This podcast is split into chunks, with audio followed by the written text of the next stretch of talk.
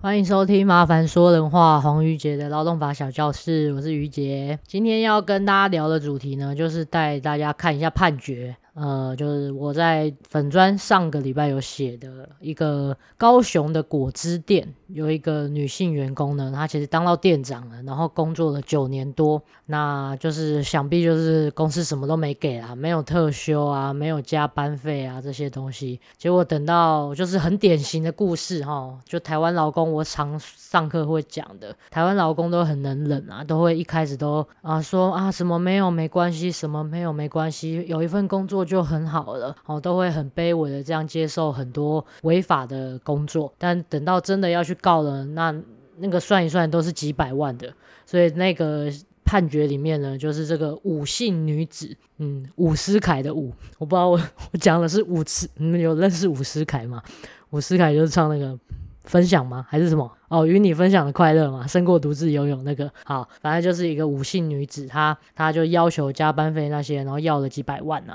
所以等一下来跟大家谈一下这个判决。然后主要要讨论的主题，我对这个判决有兴趣的内容就是薪资可不可以用统包制？哦，薪资可不可以用统包制？就是老板都会跟你说，哎，你薪水五万块啊，里面就包山包海啊，里面已经有你的加班费了啊，啊，这五万块哈、哦、也包含你劳健保的加保费用，我们公司。就不帮你保了，你自己去外面找职业工会加保，像是这种啊，还包含你的特休哦，啊，甚至好年终也在里面哦，啊，你也不用跟我要三节奖金的，我们那个五万块就是全部都包，我不会再多给你别的了，好不好？假我讲夸张一点，假设这样包山包海是合法的吗？可不可以就是上法院，等到老公告雇主的时候，然后雇主就这样主张说，没有啊，我其实都给他了，他干嘛跟我要加班费？我全部里面这个五万块就已经全部都。喊给他，当初就讲好了啊！哦，可不可以这样讲？所以主要我是对这个内容比较有兴趣啊。当然有其他小东西，我们就一起来聊一下。好，那我们先进来我们闲聊的部分哦。我觉得就是呃呃，买完房子，然后有点就是平静下来了啦。嗯，生活已经没有一个，我之前就一直忙着每个礼拜看房子嘛，有点事情要去完成。然后完成了这件大事以后，然后阿寻也镭射完了，好像突然完成了蛮多事情，然后就又回归到。平淡，嗯，然后就觉得人生有一点无聊啊，所以我们我跟阿璇还常开玩笑说，难怪这个时候可能异性恋就会觉得啊，好像可以来生个小孩，因为像工作也比较稳定了，然后生活也稳定了，你好像没有新的事情可以追求了，那是不是来弄个小孩来来就是给自己人生一点挑战？可能异性恋这个时候就会开始想要小孩啊，但没关系，我是不想，好不好？我玩别人的小孩就已经。看了就已经觉得很痛苦了，我没有想要任何小孩这种这种想法，所以我们就是出去玩啊。然后这礼拜我不知道大家应该礼拜一上班都是一个很疲累的疲累，然后就是提不起劲的感觉吧。我自己也是一样，虽然我明明就不应该有这种廉价症候群啊，我明明就是一个自由工作者，但是因为嗯，就是朋友啊、家人还是。跟着这样六日上班，然后大家聚会的时间还是在六日啊，所以我们整个生活形态，我觉得还是受到六日的影响蛮严重的。那就来讲一下，可能就现在快乐的东西，就是像是呃上上礼拜买完房子就去太平山爬山，我觉得现在让我快乐可以平静下来的东西，应该就是去森林里面。爬山走路，然后就会比较不会一直想着别的东西，心里会比较没有那么烦躁吗？对，就比较平静，然后你就会着嗯着重在你每一步要怎么走，然后专注在你每一阶要看好哪一个阶梯的那个当下，不会被一些社群媒体啊、你的工作啊、生活的琐事去烦恼。然后另外一个我觉得可以让我心里比较平静的，应该就是看书吧。然后像这这礼拜，呃，我就去阿寻他们家，跟他们家一起过中秋，去烤肉什么。然后就，哎呦，突然想到，就是我其实到他们家，我跟阿寻交往了，已经明年就十年了，交往那么久，可是我们让他们家里知道我我这个人的存在，我跟他的关系，其实就去年才让他爸妈知道。所以如果你们在听的人呢，有人是就是还没有出柜，然后也是不知道怎么跟爸妈讲，怎么跟女朋友的爸妈讲，我觉得你们也可以听听我的心路历程啊。其实就是一开始会也是会觉得说会常常因为这个吵架。因为就觉得哦，你的家人都不知道你，你生活中还有我这一块，好像我是被被他隐藏起来的一部分的人生。但当然，我就会觉得不太舒服，因为觉得我不受到重视，然后可能呃过逢年过节，然后你们大家聚会的时候，我都没办法参与你们的生活。可能前几年都会这样想，但是你知道，就是老人家接收这种同志结婚、同志在一起的这种观念，就是需要一点时间呐。也许我们一开始。也是想说，可能这辈子，呃，他们家人都不会接受他，主要是他爸，可能他爸都不会接受。可是没想到去年也在某一个时间，去年我记得是四月的时候，才终于讲开了这件事，然后我也才第一次跟他们家人见面。可是那一次以后呢，我觉得就有点像开关被打开以后，你的进展是可以很快的，就是本来完全是不认识的陌生人，但是慢慢的可以聊天，可以一起出去玩，甚至可以跟他爸妈一起出去两天一夜。他爸妈也喜欢爬山，我们就一起去。爬山，然后跟他弟弟啊，他弟弟的女朋友啊，他所有的家人一起烤肉、吃饭、聊天，就是很自在的在一个空间生活。其实是一件，嗯，可能就是我们这十年来一直在希望可以发生的事情。那也很迅速的在去年一整年都慢慢的在进展。所以，如果你是在还在我前前九年那种阶段的的人呢，那你们。嗯，也不要太难过啊。就是我觉得有时候只是一开始进展的慢，但是一旦开关打开，我们那种关系变得更好的那种紧密程度，可能会像是直线攀升的那种速度，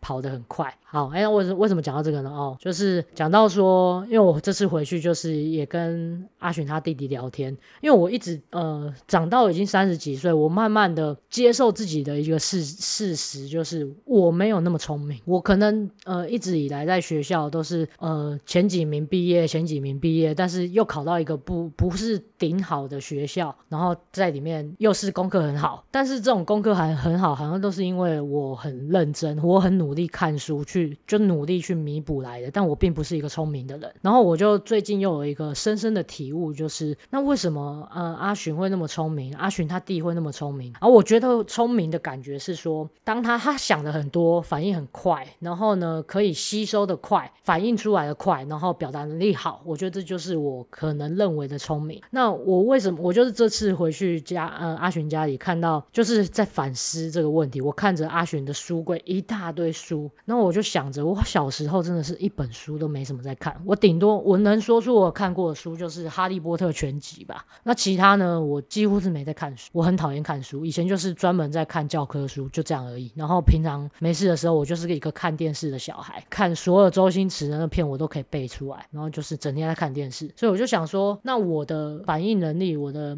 思考能力会比较慢的原因，或甚至我这几天有察觉到我自己真是跟人家聚会在聊天的时候，我没办法专注两个小时这么久。我听人家讲故事，我会觉得有点累。那我就想说，到底为什么我会觉得累呢？我就看着阿寻的那一柜书，我就觉得。我觉得是因为我小时候没有看书的习惯。然后为什么会这样想呢？就是因为看书的时候，你会。看着那些字，然后架构出那个场景，架构出那个角色，那个在什么场景，谁跟谁说了什么话，那个都是透过你看到文字以后，然后你把它想象出来，在一个画面里面。这个我觉得其实就是理解能力。然后我就觉得我在听人家讲他们的故事的时候，那个理解能力比较慢。我常常就是会一个恍神，然后突然就是呃有点闪神，想说，哎，你刚才是说谁跟谁说了什么？然后是谁笑了谁？怎么样发生了什么事？我会突然一个闪神，然后就就消失了，就。没有办法理解的就变慢，理解的变慢，那当然你就没办法回应人家，然后立刻进入到人家的情节里面去给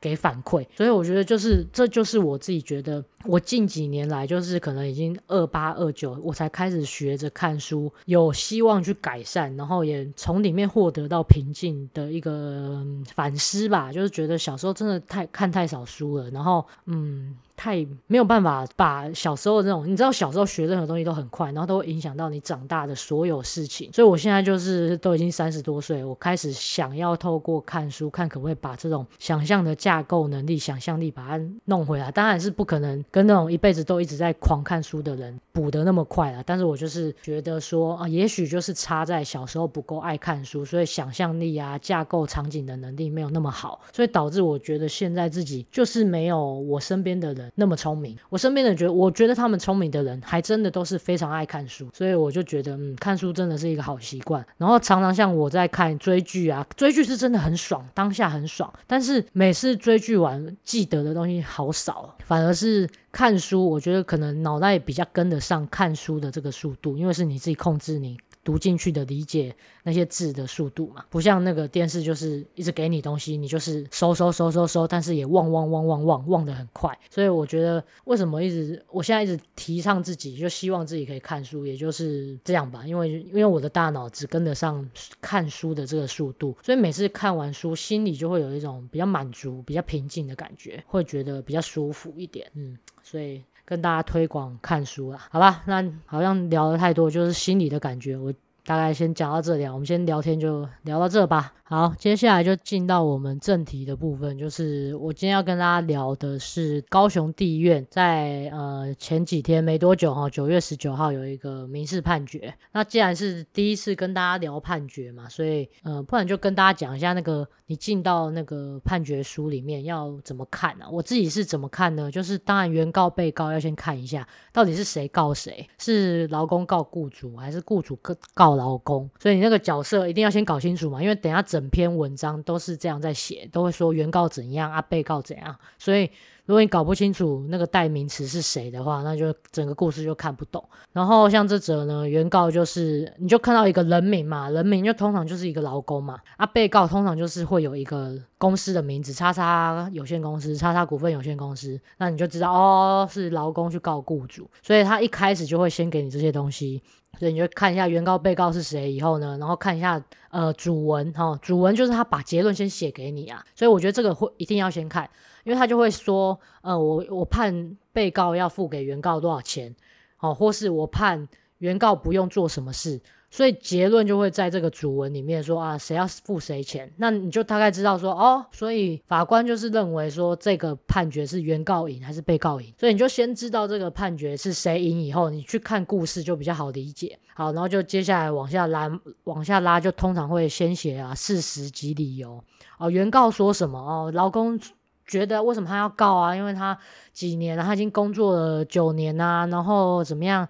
每每个月都只月休四天啊，每天工时很长啊，从早上十点到晚上九点，每天都工作十一个小时啊。可是工作九年，竟然连特休都没休，然后要去跟家雇主要加班费都要不成，反正就会先把原告要的东西就写到这一段里面。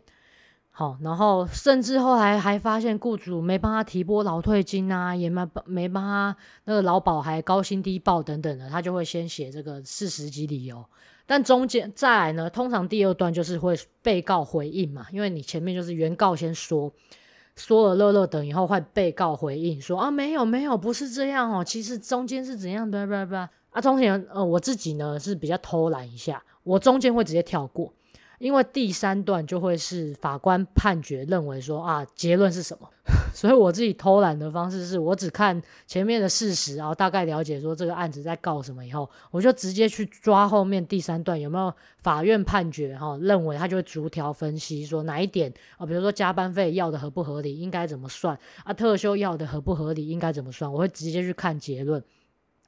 然后呢，看完。判决的结论，如果有一些内容看不懂，想说，哎，怎么怎么雇主这边会说他有做什么？嗯，刚才前面没有看到啊，那我再去回去第二段看一下那个哦，雇主主张了什么？我是不是哪里有哪里漏掉？可能这样会看得快一点，不然你知道整篇判决应该是几十万字有啊，超长，那个旁边那个拉霸大概只有一公分吧。所以你要花很久的时间去分析一个判决啊。然后通常我要我我通常在粉专发一篇文，就是一两个小时的时间要发出一篇文。我给自己的 deadline 都是这样，因为我就是中午前要发出来，所以我没那么多美国时间去研究，因为我这个人偏没耐心啊。所以教一下你们读的方法啊，就是第一段先读，然后再去读结论。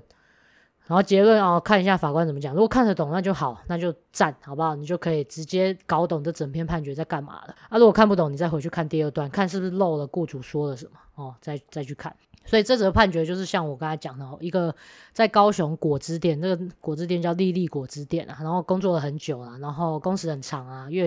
工时十四十一小时，月休四天，没有特休，然后没有加班费，然后等到去跟。劳工申呃跟雇主申请劳资争议调解的时候，才知道雇主甚至没有帮他提拨劳退金，所以就一次要了几百万啊。好，那这个案子呢的第一点，我就是先列出来说，这你们很爱问的哈，雇主没有营业登记也能告吗？哦，你们也常问说那个劳检，如果如果我们老板好像也没有营业登记，他只是一个小店，那这样可以告吗？可以，好不好？所以像这篇判决，就我就可以看到说，被告他就叫丽丽果汁及施育人，他就是会先把那个店名写在前面，比如说叉叉小吃店，然后呢，我们后面就会括号，括号或是不括号，就写及，就是役及，就是法律用语，就及嘛，即刻的及哦，及黄瑜杰这样。比如说这样，后面就会把负责人的名字写在后面，所以这个人呢，他的被告的主体就是一个自然人，他不是叉叉有限公司，他不是叉叉股份有限公司，他可能只是一个叉叉企业社哦，他根本没有上市上柜或是有营业登记，没关系，你只要后面刮胡他的负责人，找到他的负责人都可以去告啊，所以不管是民事还是你去劳检，都不用担心这种事情，那个劳检我们政府单位或者是法院他自己会去搞定啊，好。所以不用担心这个。那第二点呢，就是我这边最想要讨论的，薪资可不可以统包制？就像我前面讲到的，就是等到呃劳工去跟雇主告说，哎，你怎么这九年来都没有给我加班费，然后你也没有给我那个特休没休的钱啊，然后劳退劳退金什么补贴那些都没有给我，然后这么说的时候呢，像这篇的雇主就说，哎。这个五姓女子哦，她的月薪已经四万九千块了，所以我们当初就讲好了啊，这里面已经包含了加班费啊，还有每年特休没休的啊，还有那个劳健保的补贴跟劳退金啊，所以雇主就会这样主张，就是说你的薪水都已经都给你了，不然你薪水怎么可能这么高哦？他们可能就会说你的薪水明明已经比市场行情多很多啦，但是谁知道市场行情是多少？我哪知道果汁店的行情是多少？假设底薪五万块也是大有人在啊。而且这个五姓女子她已经当到店长了，所以等于你这整间果汁店的盈利都是她搞出来的啊！她排班，然后每天工时那么长，几乎都她在顾店啊！所以我我觉得，所以嗯，我个人是很不喜欢薪资同包制啊，因为我觉得讲得不清不楚的。而且呃，我觉得事前还是事后讲这件事很重要。那我觉得这篇法官的判决我也非常喜欢，他就说：好啦，其实我不是不能同意同包制，但是你要同包制的话。重点就是事先嘛，你事先要跟人家讲好，是人家在来面试的时候，你可能就先跟他讲好说，哦，其实你哦底薪只有三万块啊，那我我已经算过了，因为你每天都会固定加班两小时，然后怎么样，然后星期星期六休息日你也会固定怎么样加班，所以我就用你的底薪三万块叭叭叭去帮你算出你休息日的加班费，这样一整个月哈，差不多是比如说三千八百块啊，平日加班费是两千五百块。这样，哩哩扣扣，他就是假设法官就是说，你要把每个细项都算出来啊，不然你一下子说五五万块全包，那我怎么知道你包了什么？然后那个包了什么的东西，那个明细到底是什么？我这样没办法检验说合不合法啊。所以你如果这样就是东包西包，万万包，那这样你我就等于你在乱讲啊，我根本没办法去验证说你有没有符合劳基法的。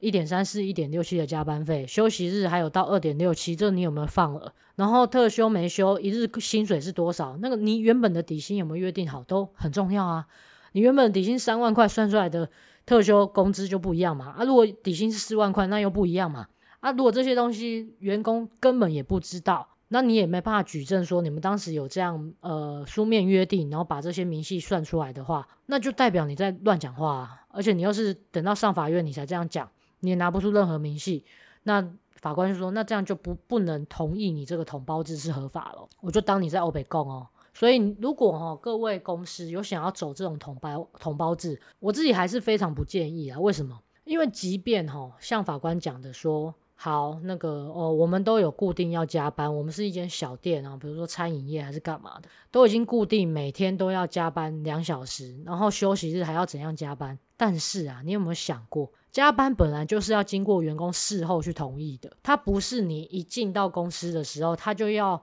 往后十年每一次加班他都必须得同意，这个原则是错误的。你应该是每一次加班，然后问一下员工今天有没有空，能不能帮忙加班，然后员工才去执行，然后你再付给他加班费，这个流程才是对的。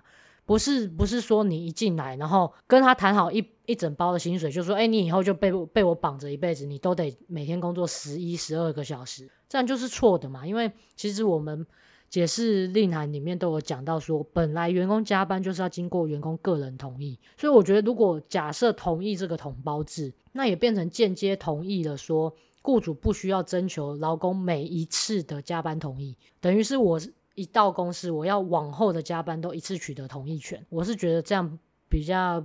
没有保护到员工的人权，因为我今天要不要加班，本来就是我自己的意愿，想赚钱的人去赚啊，啊我没有要赚钱的我不要赚啊，哦，所以我个人。比较没有那么爱统包制。好，那如果假设你们还是依然要走统包制的话，那麻烦你就听一下法官的建议。哦，你要把细项全部算清楚，然后最好白纸黑字，然后一到职的时候就先讲清楚。好。这就是统包制这这则判决最重要的地方，然后再来呢，第三个就是他们也有吵到一件事情，就是这间果汁店它根本没有固定的休息时间，那这样还能扣除员工的休息时间不算工时吗？那这种状况呢，常常以前我在老检，像呃百货公司啊，或是餐饮业啊，什么咖啡厅啊，就大多是服务业，服务业很爱这样，因为服务业的营业时间很长嘛，那如果他们没有雇佣。两个班制的员工去把整天可能十到十二小时的营业时间 cover 掉的话，那员工绝对就是超时。然后呢，这个时候公司也很贱啊，他们就会生出一个说啊，没有啦，他整天不是十二个小时啊，他中间哈中午有休息一个小时啊，或有些还更过分，休息了两个小时啊，晚餐又休了两个小时。就是把他的意思就是说，这些都是他的休息时间哦。然后他整天虽然打卡时间，呃，扣头扣尾总共是十二个小时，但是哈、哦，中间有四到呃两个小时到四个小时都在休息，那个他没有在工作，不用算加班费哦。所以雇主就常常那种餐饮业、服务业很爱这样主张啊。我个人是很没办法接受啊。那当然法定也是没办法接受的。那为什么呢？主要要讲到休息时间，就要讲到劳基法三十五条，哈，就是劳工每四工作四小时要休息三十分钟。那主要的目的当然也就是因为劳工你专注了太久，就像你们现在听 Podcast 听久了就会飞到，你们就整个恍神去了。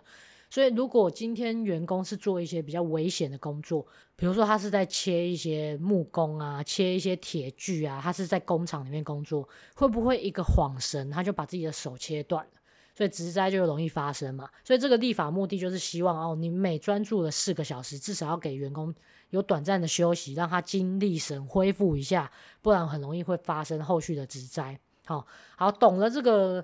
概念以后呢，好，我们劳基法三十五条它就是规定四休半嘛，四小时休半小时。可是呢，这种休息时间呢，我就简单跟大家说啦，我上课的时候就会说，你被绑在固定空间的这种日子。不算是休息，像是什么呢？来，我举个例子，我们小吃店哈，下午的空班，比如说三点到五点，好，我们这个都空班，都是你的休息时间。可是呢，他怎么规定员工？他规定员工说啊，那你没事的话就去备料啊。你去，如果员工说啊，我可不可以去银行跑个事情？然后老板也说不行，那这样就不能算休息时间。休息时间必须是员工可以自由离开那个工作场所。他原本下班可以做什么事情，那休息时间就可以做这些事情。他可以自由的离开这个地点，他可以回家，他可以回去睡觉，他可以做他想做的事，他不用被绑在这个空间，被限制地点。那第二个，也就是他不能工作，不能待命嘛。所以，我像我刚才举例的那种，比如说叫你要去啊顾柜台，虽然跟你说，哎，你可以边吃便当，可是如果电话来了，你随时要接，这种也不算，好不好？你随时在 stand by 准备着工作要上门的这种状况，这个不可以算休息时间，这应该要算加班哦，要算工时的。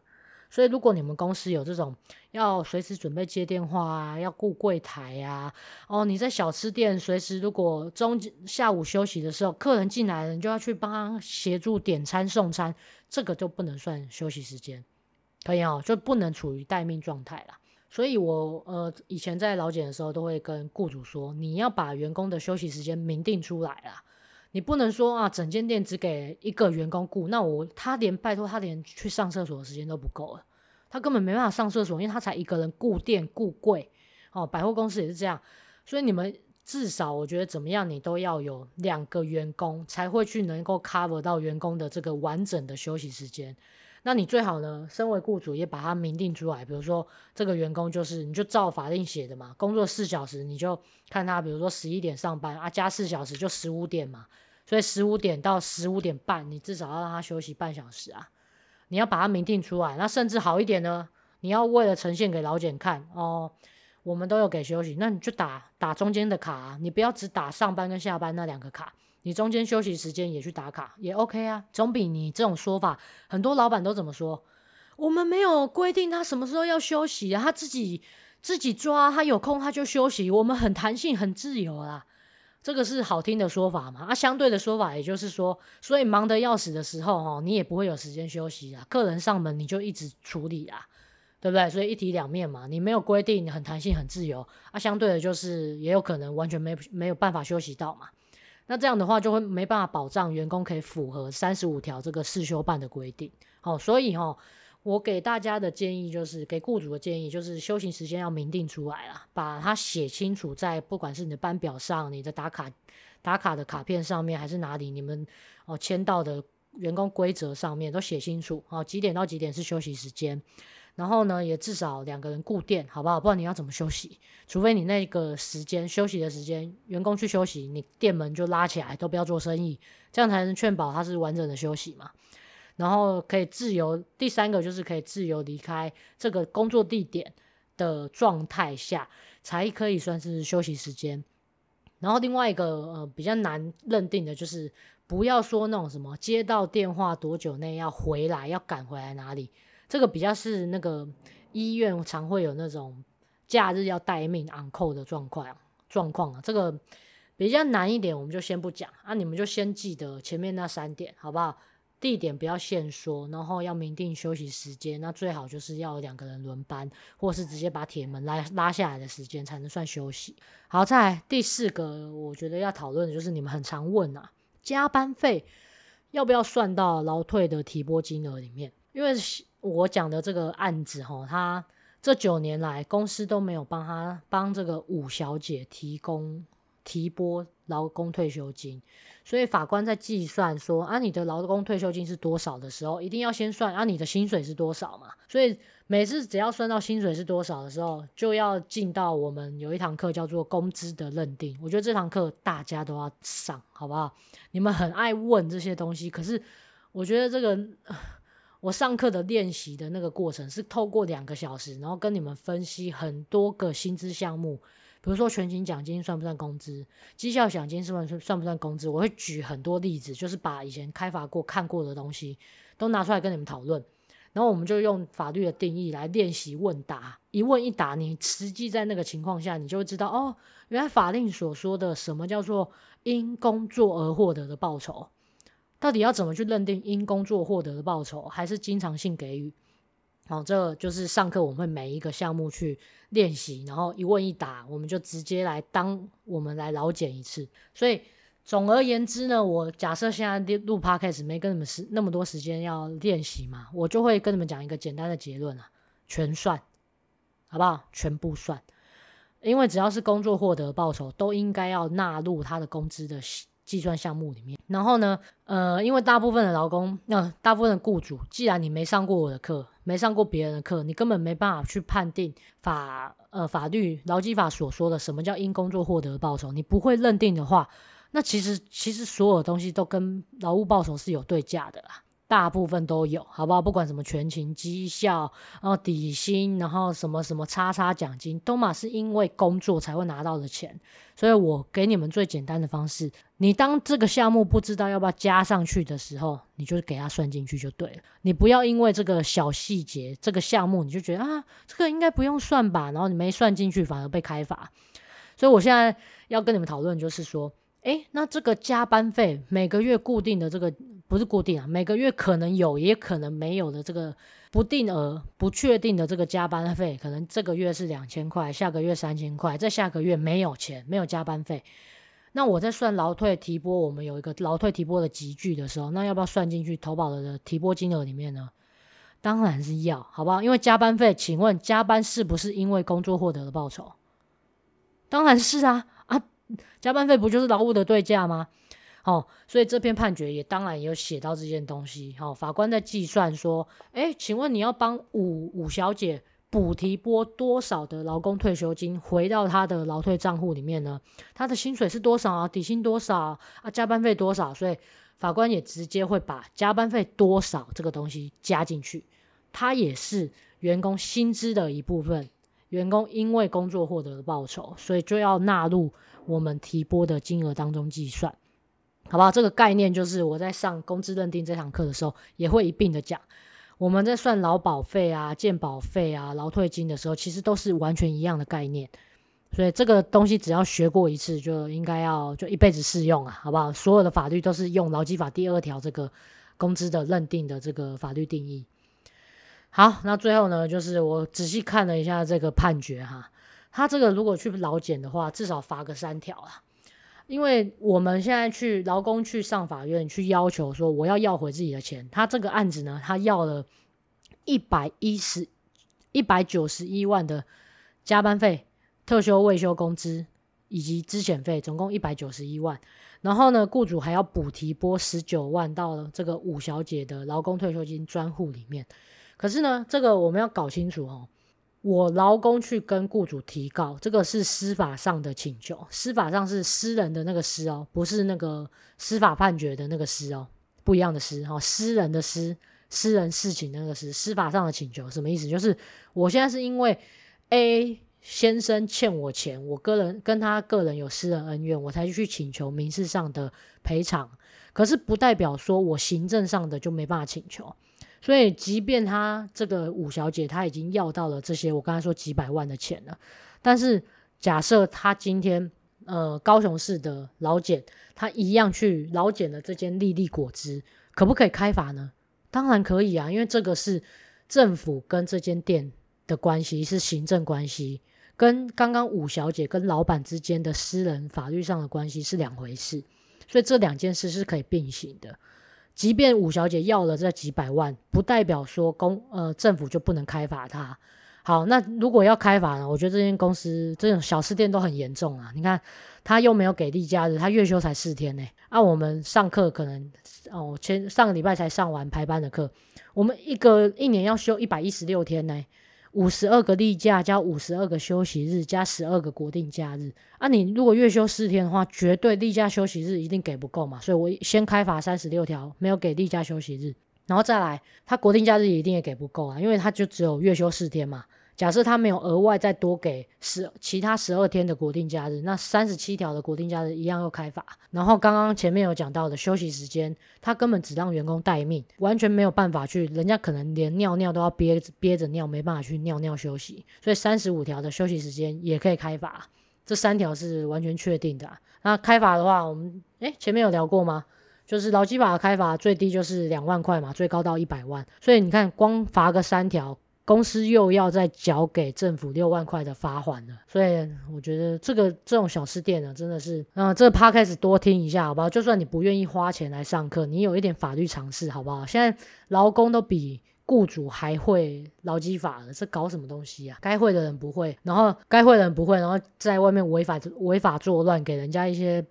不合法的劳动条件，我是很看不下去啊。好，所以就是大概。这则判决，我们就学会这几件事情。第一个就是我们刚才说到的，雇主没有营业登记也能提告吗？可以哈，自然人也能提告。提告你就写叉叉叉果汁及黄鱼节，好不好？这样自然人也能也可以提提告。然后薪资可不可以统包制？我个人非常不建议啊，因为这样代表是你未来员工，你就假定员工都同意了你的加班费的请求，但这样不符合我们劳基法应该要去每一次事后询问员工愿不愿意加班的这个制度嘛，以及如果。法官讲到说，如果你要统包制，那就是要把所有的细项，底薪多少，什么加班费，会加班几天几小时都算得清清楚楚，这样我们才能确认说是否符合法令的规定。然后再来，没有固定休息时间，还能算休息吗？嗯，我个人是不建议，好吧，请把休息时间明定出来，然后两个人一起轮班，然后可以让员工自由离开这个一个地点的时间，才可以算是休息时间。然后加班费要不要计算到劳退金的提拨金额中呢？当然要。因为加班是不是因为工作获得的报酬？是啊，当然是啊。哦，那既然是的话，那加班费这个新项，这个工资项目，那它就是工资。所以你在计算劳保费、健保费的时候，这个投保级距都应该要把加班费算进去。那就是，那你会问，你还会问说啊？可是有时候有，有时候没有，没错啊啊！所以这个。这个月有，你就要把它加进去啊，这个月的投保级距就会比较高啊。下个月没有加班费的时候啊，它的投保级距就会比较低啊。本来就是要这样随时调整才对啊。然后再那个老简哦，发几条，那个刚刚才刚讲完，你们应该是还记得啊。所以我们今天的这个判决教你们怎么看，然后还有内容的分析，就大概先讲到这里。那接下来就进到我们唱歌的环节吧。时间是三点半。南海灯都没遮，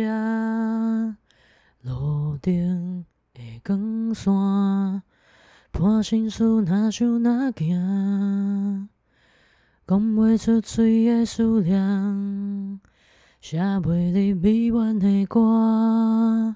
人生是高速公路，我是赶路的车。想袂起彼时阵怎样离开，飘浪的生活渐渐惯势，平添经过遐多年，恁捌着真多道理，煞找无一条路转去，看袂到出口伫叨位，我渐渐失去自己。伫竞争的花花世界，光源世界是孤无理想，看袂到出口伫叨位，也毋知该对对去。我只是暂时失去方向，我一定会找到转去的路。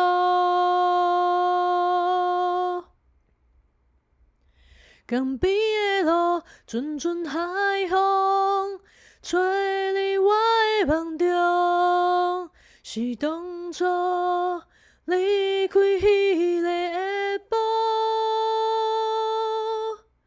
行你的路，行你的路，你对我讲，但是你爱将转来的路藏在心中。我等你成功。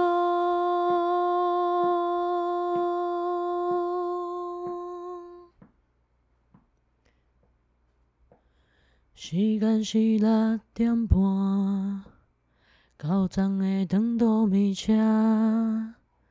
落车的今晚，我是等来的人。我们今天节目就到这里，我们下周见喽，拜拜。